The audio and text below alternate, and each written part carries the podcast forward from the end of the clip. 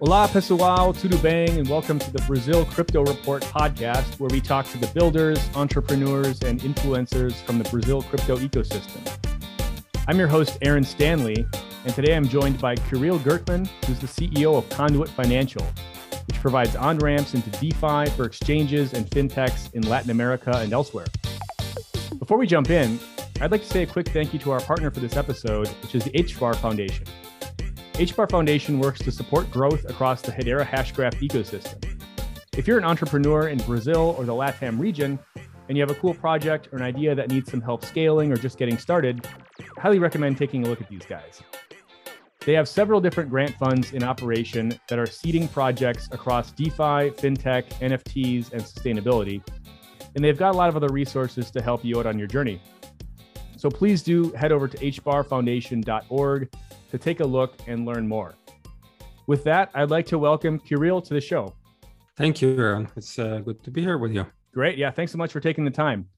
Um, so, to get us started, why don't you tell us just a bit about yourself and about Conduit Financial? Yeah, sure. So, um, my name is Kirill, as you said. Um, I'm actually originally from Ukraine, uh, but I left a long time ago and I lived in a number of countries around the world, eventually settling in the US. And uh, I spent probably the last 12 years in fintech, both on the startup side and on the banking side. And I think around four or five years now in uh, crypto. And basically, that entire time, I was trying to build better products, right, for for consumers, for companies to use. Because, you know, when I started back in 2010 or so, financial services were pretty terrible in many different ways, and they're still not great, but I was trying to do my part in improving them. And that was actually the reason why I moved between, you know, uh, fintechs and banking and eventually into crypto, because I thought, you know, finally crypto is a way for us to create products that are actually different, right? So they're, they're just, they're not just dependent on the legacy sort of infrastructure, uh, but you can actually create things that are different. And that's been true, you know, in the last couple of years, especially with DeFi. And that's actually why I started Conduit together with my co-founder, uh, Mike, uh, is to enable you know all kinds of companies, exchanges, fintechs, neobanks, to build you know better products on top of DeFi without having to figure out uh, the entirety of the complexity of what it takes to you know go from let's say fiat right whether that's reais in brazil or pesos in mexico dollars in the us how do you go from there into a stable coin? How do you figure out custody? How do you you know move funds into a protocol? How do you monitor then what's going on in the protocol? How do you then withdraw right? There's a lot of things that are really not obvious for people that haven't been in this uh, ecosystem for a while. And that's that's our goal right? We want to just take that complexity away abstract it away and help people just get access to the value, which you know yield is a good example of that. Great. So why don't you tell us a bit about what Conduit's business in Latin America looks like? Yeah. Um, so essentially, that, that's what we're doing, right? So we help companies go from a number of local uh, currencies, local fiat currencies. So as I mentioned, we support uh, reais in Brazil. Uh, we support uh, Colombian peso, Argentinian peso. We support Mexican uh, peso as well and we help them convert into a stablecoin. So we can actually let you choose whichever stablecoin you prefer, but we always recommend USDC as being the most uh, stable and secure one, in our opinion. And then, you know, we help you manage keys, manage custody of that crypto, and then we help you get yield, right? So we can deploy uh, those stablecoins into a variety of yield generating venues, right? So permissionless DeFi, permission DeFi, uh, centralized uh, lenders as well, which creates a really nice spread, right? It risks the whole thing quite a bit. And, you know, companies can then build uh, essentially high yield accounts for their end users, right? If you're an exchange, you've probably seen a couple of these uh, type, type of, type of uh, features. And that's, that's what we power in the back end.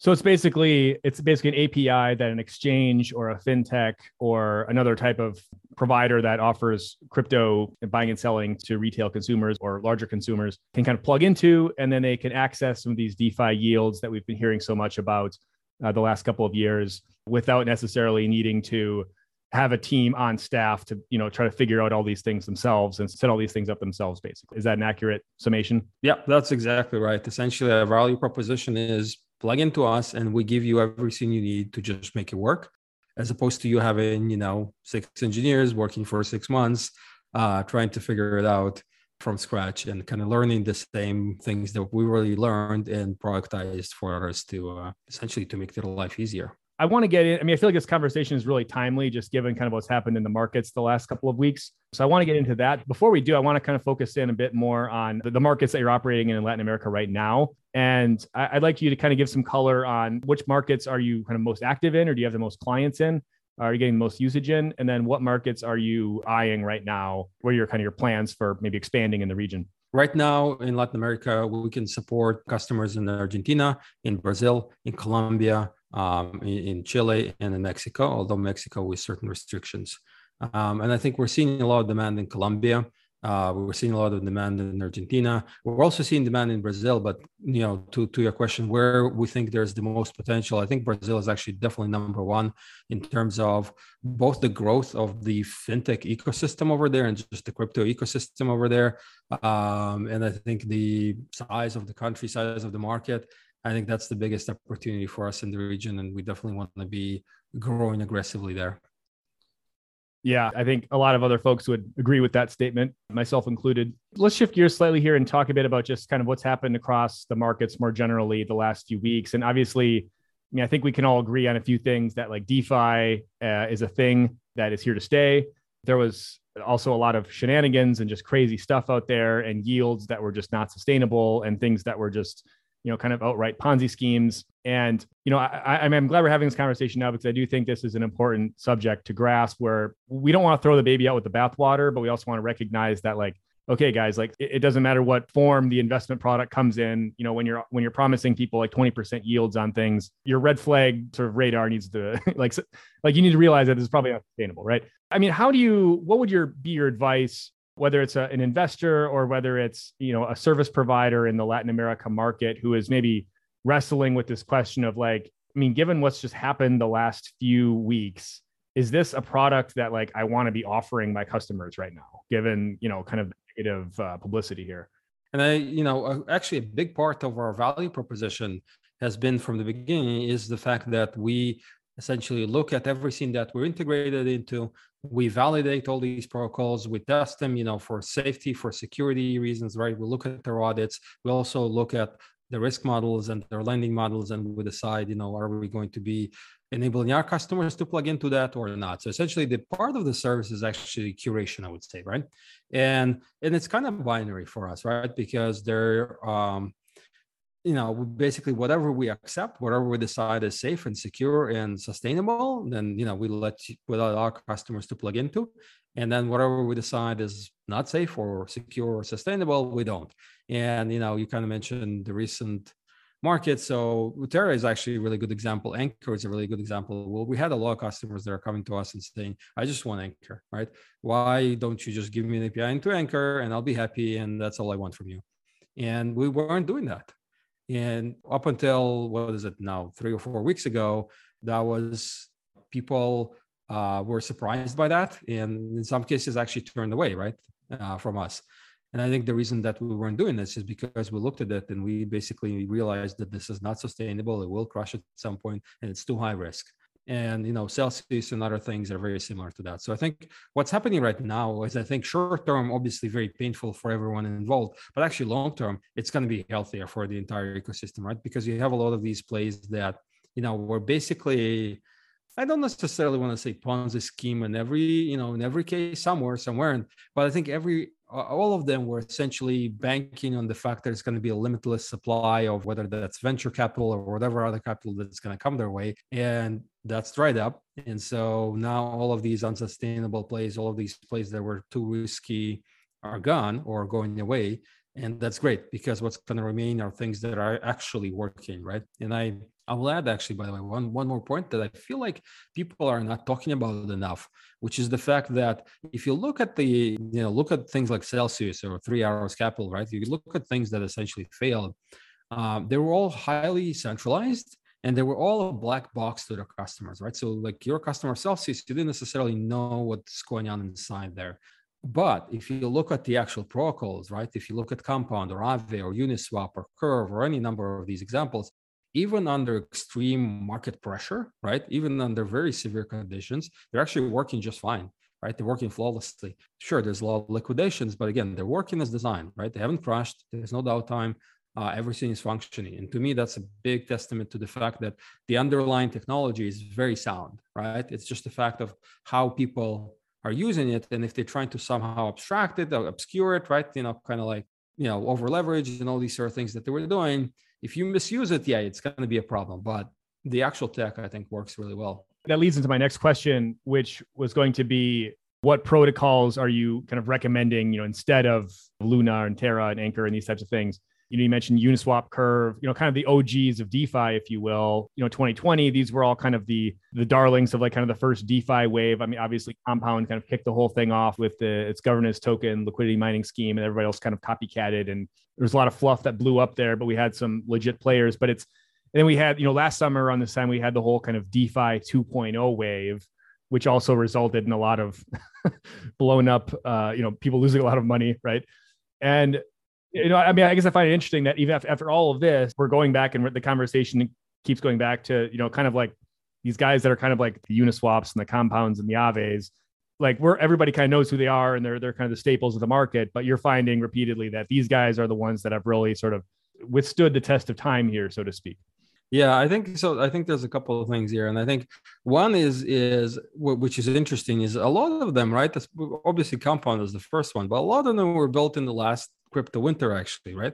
And this is the winter like we're having now is a time to build things, right? That that will last, and I think that's actually one of the reasons why they're they're still functioning well, right? Because they were actually built in an environment that was not as easy essentially as you know maybe 2021 for example right with with of capital um, but i also think there's a new crop of of uh, protocols that i really like uh, permissioned protocols right so goldfinch for example maple is another good example and again they're actually functioning just fine right now uh, we're connected into them as well and I, I like them for a couple of reasons. One is it gives more optionality, right? So the permission, meaning they're doing KYB on the counterparty, so the counterparties are known. That makes a lot of regulators more comfortable with the whole idea.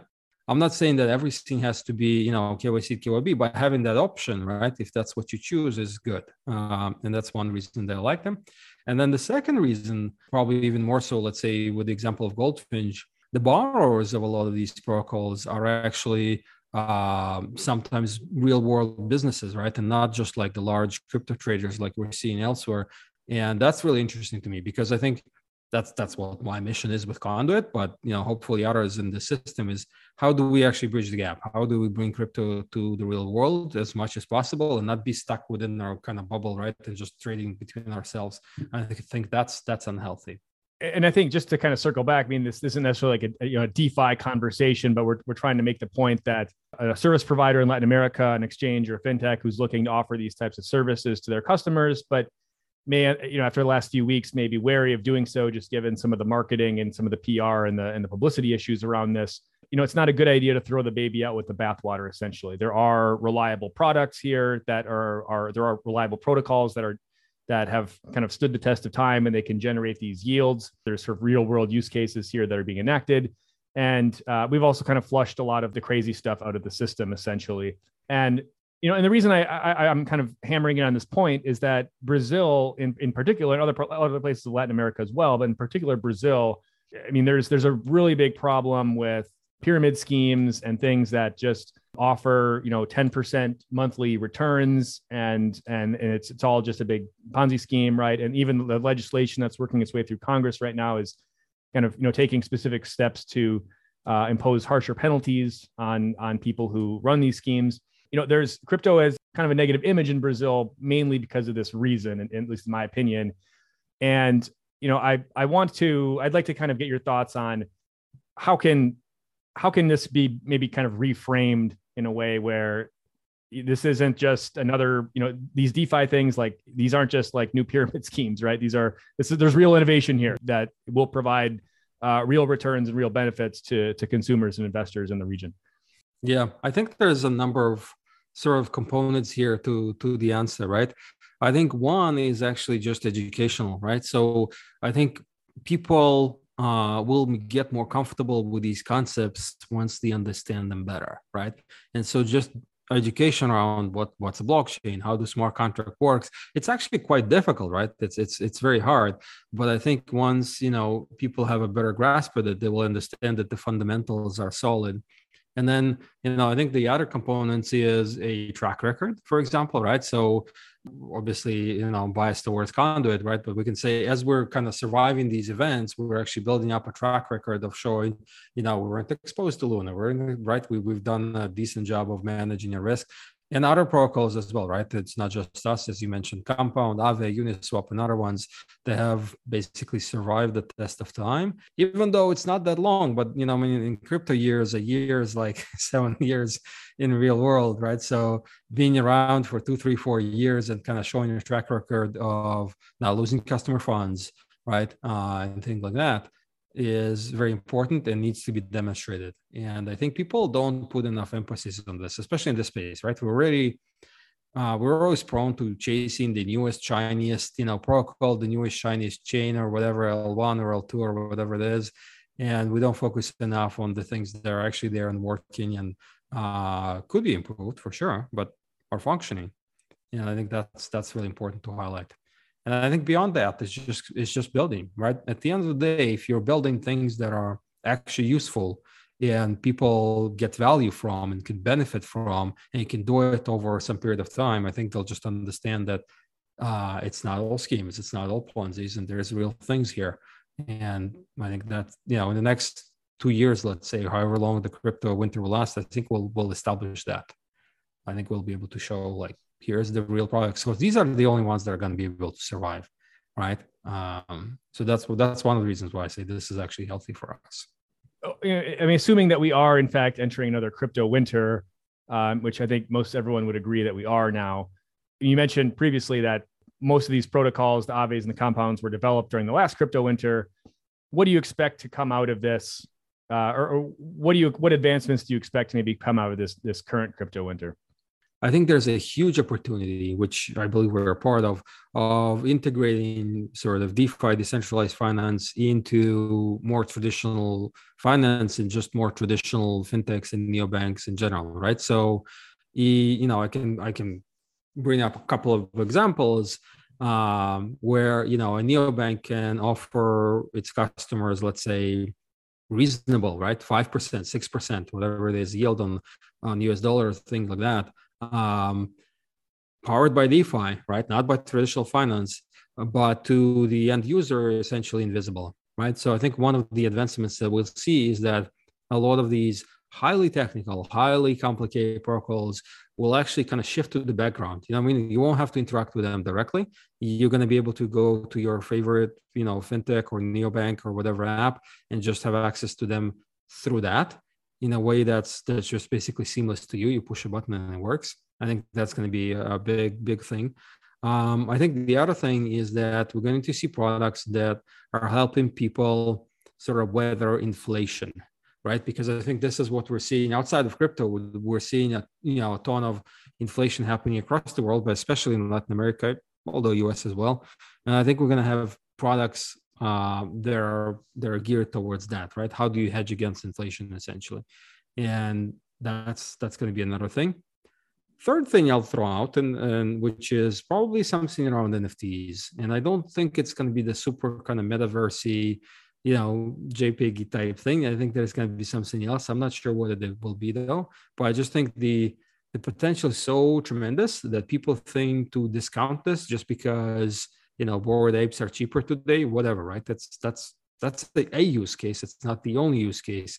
And i think people tend to ignore all the other possibilities. So i'm sure somebody will come up with some really cool stuff with nfts i don't know what it is. Otherwise maybe i would have come right. up with it myself right? right right. Yeah well with nfts it's always like the, it seems like the use cases that make the most sense are the the ones that don't get adopted. And it's like it's all the crazy stuff right that gets uh, you know, the sky high valuations and things, which is kind of kind of the reason it's fun, I guess. But at this point in time in Brazil, we've got a real sort of uh, knife fight essentially for retail consumers, right? We've got um, there's there's all kind of like the old guard exchanges that are in the market. You've got kind of the larger foreign exchanges like Binance and FTX and Crypto.com and some of the other Asian exchanges that are making plays in the market. Um, we've got a lot of the fintechs like Nubank and uh, and XP Investimentos and and some of these other uh, kind of more kind of household name type firms, BTG Pactual in Brazil, that are rolling out uh, retail crypto investing products. And I would like to get your thoughts on how how can a product like yours, you know, maybe help differentiate. Uh, I mean, obviously, like you know, the original value proposition was like a place to buy and sell crypto, but now that there's 15 different places I can do that, um, you know, I, am looking for some a bit of ex as a consumer. I'd be looking for a bit of extra uh, juice or a bit of extra value and you know maybe talk a bit about you know how a product suite like yours can help uh, you know an exchange operator or a fintech or a neobank you know in, in these markets maybe differentiate themselves a bit yeah, I think there's a couple of ways. And in fact, by the way, I spent probably most of my fintech career and then a good part of my crypto career as well, uh, actually on building B2C products, right? So building direct to consumer products. And you know, one of the lessons that I've learned there, which is an obvious one, but nevertheless, is you know, the seamlessness of your UX really, really counts, right? And it, it's not just you know nicer screens or you know more polished buttons or whatever. It's what does the experience actually work, right? Is it uh, how many steps do you have in your KYC pro- processes? All these sort of things that actually matter very much. How quickly do things work? Does the user have to you know faster KYC and then wait two days for an approval. Things like that matter a lot. Um, and I think the second part is, especially, and this is the part where we can definitely offer value, um, is you know what's there beyond just trading and speculation, right? So everybody's basically on the same level, right? You can buy Bitcoin, hold Bitcoin, sell Bitcoin, trade it for ETH, and you know so forth, and that's great but what else can you offer especially right now when you see you know bitcoin prices and crypto prices in general are you know dropping quite a bit um, i think what we offer which is basically yield and you know safe reasonable yield we're not doing 20% because that's just not going to work you know but reasonable ranges you know 6% 8% type yields APY, by the way, I'm talking about not monthly, right? It's APY, uh, but based on a stable principal, right? So the principal is always a stable coin, so that doesn't change. That gives your users optionality, right? You can trade a bit, you can speculate a bit, but then you can also park some of your funds into something that it's probably not going to go up, uh, you know, 20% overnight, but also not going to drop 40% overnight, right? And you, you can essentially use it as an equivalent of a, you know, high yield savings account type thing, although it's not a savings account, still an investment product, but it's a very stable one, right? It's a kind of stable, solid one. And so for an exchange, uh, giving your customers the opportunity to go into stablecoin in between trades and then actually being able to do something with that stablecoin rather than just have it, have it sit there, I think is going to be very interesting. Um, and, and I think this will also facilitate um, sort of new user adoption, right? Because things like that are a little bit more intuitive you know, I put my coins here, I park them here, and I get interest on that, and that's it. And it's very low touch, but it's very, you know, the value is very clear. I think that's gonna, you know, really help with so like custom cost of customer acquisition, um, because that's going to be a differentiating factor. Great. No, that's that's super helpful. And I, I do think the, you know, the stablecoin yield product has always been one of my favorites just because of the sheer you know, I mean, I've been, this is something I've been kind of just promoting to, to friends like for a while. We're like, Hey, like, you know, even if you don't believe in Bitcoin, like you can still make, you know, eight, nine, 10% yield just by, just on your stable coins, right. On, on some of these platforms. And it's not to say there's no risk, but it, it's, it's a fairly like, it's a fairly lightweight, you know, way to sort of diversify your portfolio and keep some, keep some cash liquid. Right you know, one thing, a couple of things. I mean, I kind of want to go touch on some of the risks associated with these. I mean, just given what we've seen recently, I, I feel like you know we'd be amiss if we didn't talk about some of these things. I mean, I, I think the first most obvious risk here is, you know, given what we've seen with some of these centralized providers, like you know the Celsius and the and um, you know it, um, it looks like there's rumors now that BlockFi is is like hemorrhaging money, and there you know it, there's all sorts of you know it's, it's a bit of a war zone out there right right, right now. So uh, or a FUD zone or whatever you want to call it. Um, and, you know, just given, I mean, it, are you worried that there's going to be that, that some of these, if something like, you know, if, if Celsius is as bad as the situation Celsius is as bad as it looks, if the situation with BlockFi is as bad as it looks, um, is there going to be you know a loss of trust in these centralized basically centralized entities where consumers can or you know can park their funds and then those centralized entities basically go and do all the farming and all the all the the weird defi stuff to generate these yields um, i mean is that after what we're what given what we're seeing right now is this really a sustainable business model moving ahead yeah i think that so first of all i guess i should say that I obviously don't know what's going on inside of Celsius or BlockFi, you know, or any of these firms. Um, so maybe they'll come out of it fine.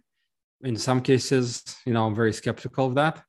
Um, I do believe that we're not done yet in the sense that there will be more companies that, you know, uh, become insolvent or, you know, lo- lose funds or things like that, right? I think it's probably more likely on the hedge fund type um, things, right? So like Three Arrows Capital is an example of that, but there's a few more that are likely will follow a similar path. Um, and with that, I'm sure, yeah, we I'm get I get this question all the time, right? Um, customers, potential consumers of these type of products are now very concerned, and for a very good reason, right? Uh, and I think the biggest concern they have is that like all of these uh, companies that I just mentioned, they're essentially black boxes, right? What happens with your money within Celsius, you have no idea. And you know similarly with most of them. And so some of it is actually powered by defi but a lot of it isn't right? A lot of like why you know celsius is in trouble is not even defi related. A lot of it has to do with things that happen in traditional markets just amplified here right? Leverage rehypothecation and all these things that they didn't invent them right? Crypto didn't invent any of this stuff right?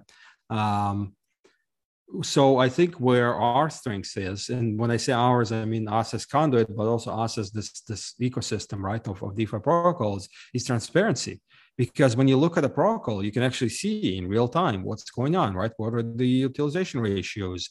You know what's what's happening? Uh where's the money coming from? Where's the money going? How many liquidations are there right? And that's it's true for you know uh, whether permissionless ones like Aave or permissioned ones like goldfinch or maple it's very transparent in a way that you know uh centralized companies never were. And so i think the, the key for us is to keep and, and sort of build up you know confidence is to be able to say actually we know exactly what's going on there right? And here's what's happening with your money and we can trace it and we can show you and we can tell you you know where the risks are and kind of mitigate them and and be smart about this right? As opposed to just put your money into this box and then i'm going to close the box and maybe i'll return in a year with some some return or maybe i won't right? Uh yeah. No, that's a great point. And i think it it lends to the question of you know how can an exchange or or a neobank or somebody who's offering these types of products basically validate to their customers that hey look we're this isn't a black box. We are transparent in this. And you know we're using conduit or we're using whichever other vendor that might offer something similar we're using this you can you can basically here's a portal where you can go and basically look and see like what their positions are and or what what what they're plugging into and what these positions are et cetera et cetera. And essentially offer this as hey a window into you know kind of opening it up for public examination and instead of just being a black box where you know with, with things like with things like celsius i think it was really surprising because a lot of people didn't even know that they were those funds that you park on Celsius were just were going and being parked in different DeFi protocols and farming various tokens. And we we didn't even really learn that until you know whenever there was a big DeFi hack, like Celsius always reported that were losing money from these hacks. And we're like, wait a minute, what's going on there? So I think that's that's an important um, characteristic that um, you know any any because I, I mean I'm just thinking of this in terms of you know if if I'm if I'm exchange X in Brazil and I'm I want to offer this yield product, but I'm just being ambushed by skepticism about this. Well, look at what happened to Celsius. Look what happened to these other people. You know, how can I essentially get in front of the narrative and be like, well, yeah, those things are bad, but what we're doing here is fun, fundamentally different in the sense that we are transparent. We're taking the fundamentally opposite ethos of what uh, these other folks are doing. But not really a question, but like would love your reaction to that. Yeah, I think like look, honestly, I think this is this is interesting because the really the very first line of code that we ever wrote, right, as a company when we started building things was actually not not on what ended up being the actual product, but instead it was a monitoring system that eh, you know monitored the protocols that we were connecting into and collected a lot of data around them and you know sent it back to us for for analysis and I'll, I'll be honest like when i when i started i thought you know what? I can probably just buy this off of somebody. Right so i pinged i pinged a bunch of you know a bunch of sort of data analytics firms and i was asking them like can you just give me the data that we're looking for? And they said oh no we don't have it. Or maybe we're building it but it's not there yet etc so we ended up having to do it ourselves. And we don't hide that essentially right if you're a customer or potential customer, we're very happy to um, open up the hood, you know, so to speak, and, and, and show, okay, here's what's actually going on inside. That was literally the first thing we did for our own comfort. And, you know, ourselves, by the way, right, what we do specifically is we actually place our own money, right? So the company's money into, you know, a protocol to test it before we expose our customers to it. Um, right. So we raised like venture funding and our board is on board with us doing that, we're essentially we're using our own products and we're we're placing our funds before any customers just to make sure that it's safe and secure, right? And if it's we feel that you know by by um, by walking the walk essentially, right? Uh, putting our money where our mouth is, like literally, I think we can we can demonstrate our own track record and we can build up confidence. And I think you know to a broader point, everybody like I think the companies that will succeed are maybe that they won't be exactly like us but i think there's going to be have to be a similar philosophy of we have to be open about this we have to be transparent about this and if anybody asks we can show you exactly what's going on. Yeah it's great. I think that ethos is is 100% correct. So i, I appreciate you elaborating on that. The other big risk that i see here is is on the regulation side. And, and and granted like this is this is all very premature. So it's kind of hard to even handicap really because even just in the US, we're starting to kind of realize what what are the risks associated with some of these the regulatory risks associated with these lending products. Obviously, you had the SEC sort of swat down Coinbase and their earn program, and then and Brian Armstrong went and vented on Twitter about it, which was pretty wild in my opinion that he would do that. But but it shows kind of like maybe some frustration and then obviously BlockFi, Celsius, uh, Nexo, and these things are getting fined and, and, and you know cease and desist orders. And granted, these are not. I mean, there, there's a bit of an apple and oranges comparison here because these are are different from what from what you're offering. And obviously, in, in Latin America, where in Brazil they're just on the verge of passing a crypto regulation bill that, that, as far as I know, doesn't even touch on any of this stuff. I, am not familiar with Latin America, with Argentina, or with what some of the other countries you operate in, but I would assume it's probably the same where there's no real guidance for this is how you offer crypto yield products. So maybe just kind of walk us through what you're thinking on, or, or how how you're how you're assessing some of the, these regulatory risks that, you know, it seems like this is the type of thing that's going to be an issue uh, at some point. So how are you thinking through these right now? Yeah, so there's there's a bunch of ways that we think about these things, and I think number one, you know, for us to remain in business, we always have to be compliant. We always have to be above board. So we're always following the rules. Um, you know, I think the the challenge there is to are there even rules, right? And are they even in place? Are they, you know, uh, or are they not? You know, are they in progress like in Brazil? Are they changing like in the US? And what's going on there? So I think I'll, you know, my general, I guess, our general approach, as I said, to always be compliant. And I think part of that is actually offering whenever possible and whenever makes sense, um, sort of education to the regulators as well, right? So we we published some pieces in the American Banker, for example, hopefully for the US audience to read. And you know, my stance on that is the fact that yes, there should be regulation. It should be smart right? And by smart, I mean that crypto is extremely broad. You can't just put all of crypto under the same kind of label, right? Even under the same regulatory agency. You have things like stable coins that are probably better suited to, you know, in the US, it would be maybe the Federal Reserve or the OCC. In other countries, different, you know, different agencies. Um, in certain cases, it's similar to security, so it'd be the SEC, right? But I, the, the bigger point that I'm making is that there are a lot of crypto products out there they are different just like regular financial products. They can't be lumped under the same kind of you know umbrella. They actually have to be separated out. And when you apply rules to, rules to these things they should be different rules right? Stable coins don't work in the same way as uh, you know tokens or as l1s or whatever it is right? So they're they should be all different. Now that's all very broad and not super practical but i just think that's that's the right approach to these things.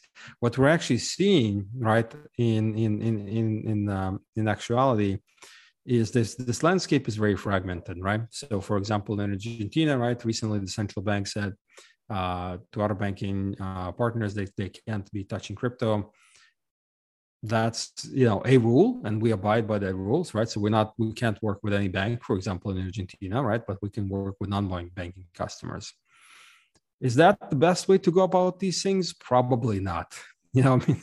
Probably not. So i can have my own opinion but we'll still abide by these rules. And so one of the biggest challenges that we actually face is not the technical part and that which is difficult and complicated but it's figuring out sort of legislation in every country where we operate, right? And so it takes us time and it takes us money, but we end up with something that works and is backed up by you know legal opinions of folks in Brazil, for example, right, or in Colombia and etc., or in the US.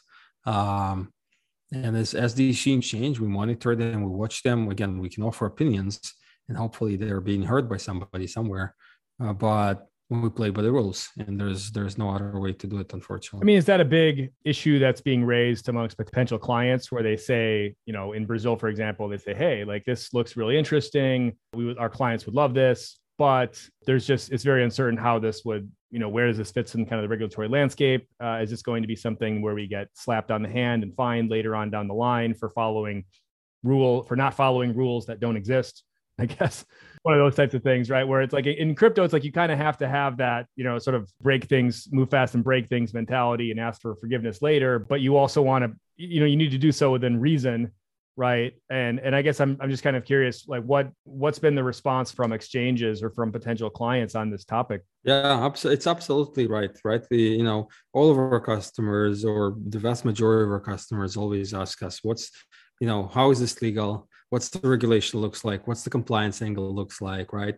And then we have an answer. So for example in brazil but actually in every country where we operate you know we always work with a reputable local partner right? So a local uh, law firm specifically in case of brazil it's a law firm uh, that we vetted out that was highly recommended and highly reputable.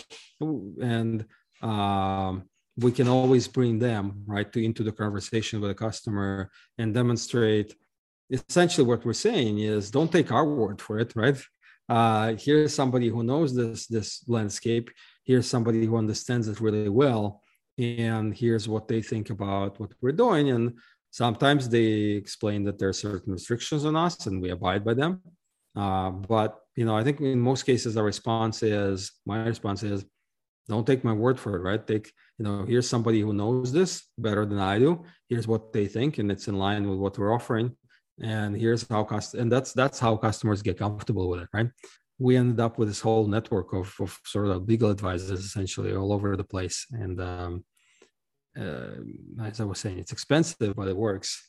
Uh, and it does it does help our customers be comfortable with this.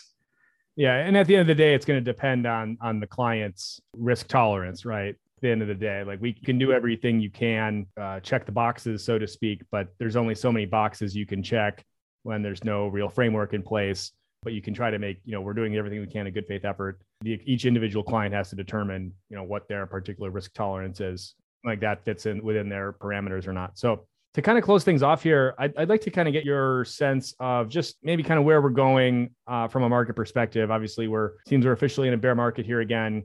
You know there's a lot of you know uncertainty in a place like latin america especially where people have been burned by volatility you know over the decades, right? And is crypto just another thing that's just going to pump and dump and like disappear? I'd like to get your thoughts on some of that, as well as um, you mentioned earlier, uh, you know, hedging project uh, products that can hedge against inflation via stable coins and things of that nature. You know, given that pretty much every country that you're operating in is experiencing pretty high inflation right now, you know, where do you see these types of products going, and and and what type of adoption do you see occurring even during the bear market here? I do think first we're in essentially in crypto winter. I think it's going to be for it's going to be a while. I think it's probably going to be over a year and probably less than two years, right? So maybe 18 months or so is again my opinion. Don't take this as investment advice or anything like that. That's my personal opinion that we're going to be in this for a while. I don't think Bitcoin or any, you know, or crypto in general is going to zero. No, it's here to stay. I do think we're kind of lingering around these price points that we're seeing now, and we we probably will actually experience drops. I'm not. I wouldn't be surprised if we see Bitcoin in the, in the teens for a while, but I also am certain that it will come back, right? And uh, I think within a year or two at the very most, uh, we'll see new highs. And uh, I think the industry in general uh, as I was saying, will actually benefit because we'll see things that are more sustainable. Uh, we'll see things that are more practical. Uh, hopefully, bring more utility and more usefulness, and primarily bring real world usefulness, right? Not internal. So I think I know I said this before, but I really, really think it's it's important for crypto to really break out and get to the next level. Uh, it needs to sort of pop its own bubble not in the price sense, but in the isolation sense, right? Because a lot of this ecosystem is really made, really created for interacting within the same ecosystem, right? We're all kind of kind of working with each other, and I think that's actually wrong, right? We will not get to the next level of adoption of billions of people if we don't build things that they can actually use without having to understand what what crypto is right i think that's that's the next level and i think this is what the this this winter this bear market will force us to get there, right? We, we essentially won't have a choice. Um, in the meanwhile, right, in the kind of the um, in the fiat world, yeah, we're seeing a lot of inflation all over the place. And I think you know one thing that we're offering as an example is you can get into a different currency, right? The USD or uh, now Circle has uh, Eurocoin and all these sort of things. Uh, and those are less inflationary than a lot of the other fiats that we're seeing out there. So I think that's going to be a really important component. And this is what we're building towards is the ability for people to seamlessly go from, you know, let's say Colombian pesos, and maybe they can't get USD, but they can get USDC, right? And if they can get that and hold it, and maybe they get yield on top of it, for example, that's a really good inflation hedge, right? Essentially, you're seeing your money not – melt away, but you're maintaining its value and maybe even increasing a little bit. Um, and so I think we'll see things that are less speculative, less trading focused, and more kind of value focused, longer term value focused. Because that again, it's the market is forcing us to do that. We don't really have a choice. Uh, but I actually think that's a good thing. Yeah. Yeah, I would 100% agree. And I, and I do think that these kind of hedging products, right, are in a place like Brazil or in a place like Argentina, you just see it. Like people just intuitively understand these use cases, right? Where you don't need to explain to somebody in Argentina like why something like DAI is is of value, right? Like it's uh, or or even in a place like Brazil where you know, if, if you're able to park some of your reais and, and convert those into USDC and like keep those, you know, that's a very functional light lift inflation hedge essentially. If you're, I mean, I guess the dollar's inflating at about the same rate as the the real right now, so maybe it's not that great of an inflation hedge. But but but with these new products like the the euro product that Circle's rolling out and some of these other other things, just having that optionality where uh, individuals and investors and, and companies even can kind of diversify their portfolios and, and kind of hedge their risk a bit uh, using these products. I mean, once these things are widely available, there's there's no doubt in my mind that they will be used and used a lot. So anyway, we're about out of time here, but I'd like to just give you the last word. If there's anything else you wanted to add or or any extra color you want to share. So thank you, first of all, for having me. If I can add one more thing, it's the fact that our whole kind of reason for existence is to bring that seamless experience I was mentioning earlier, right? Is to help our customers, fintechs, neobanks, exchanges, right? Is to help them get uh, their users products that are extremely easy, extremely seamless, and there's a lot of components that we have to put in place for that to happen and that's that's our job right? And that, that includes technical things and that includes regulatory and compliant things. And we take on the pain so so you know our customers don't have to. And again i think that's that those are the type of products where i will succeed. In fact i think one one of our investors actually said this right? For for defi to be really adopted at scale it has to become invisible right? It has to become uh, so seamless that you don't even know is that is there as, as a user. The big difference is with DeFi, you can actually, if you have the technical skills or the knowledge, or if you're interested in it, you can dig deeper, right? You can look at the protocol, as I was saying, you can understand what's going on. Um, more traditional financial products, hopefully you can't. Um, and thought that's that's a major difference, and I think this is what we're going to see. Kirill, well, thank you so much for joining us on the podcast today. And uh, how can folks get in touch with you if they want to learn more? Sure. They can always find me on LinkedIn, for example, uh, and message me there. They can always find me on Twitter. They can just email me at hello uh, at conduit.fi, uh, and I'll, I'm there. I'll always answer. Amazing. Thank you so much for your time. Thank you, Aaron. Obrigado, everyone, and thanks for listening. Please make sure you subscribe to the Brazil Crypto Report newsletter on Substack if you haven't already. And please do give the show a five star rating on your podcast app if you enjoyed this content. We'll be back soon with another great guest.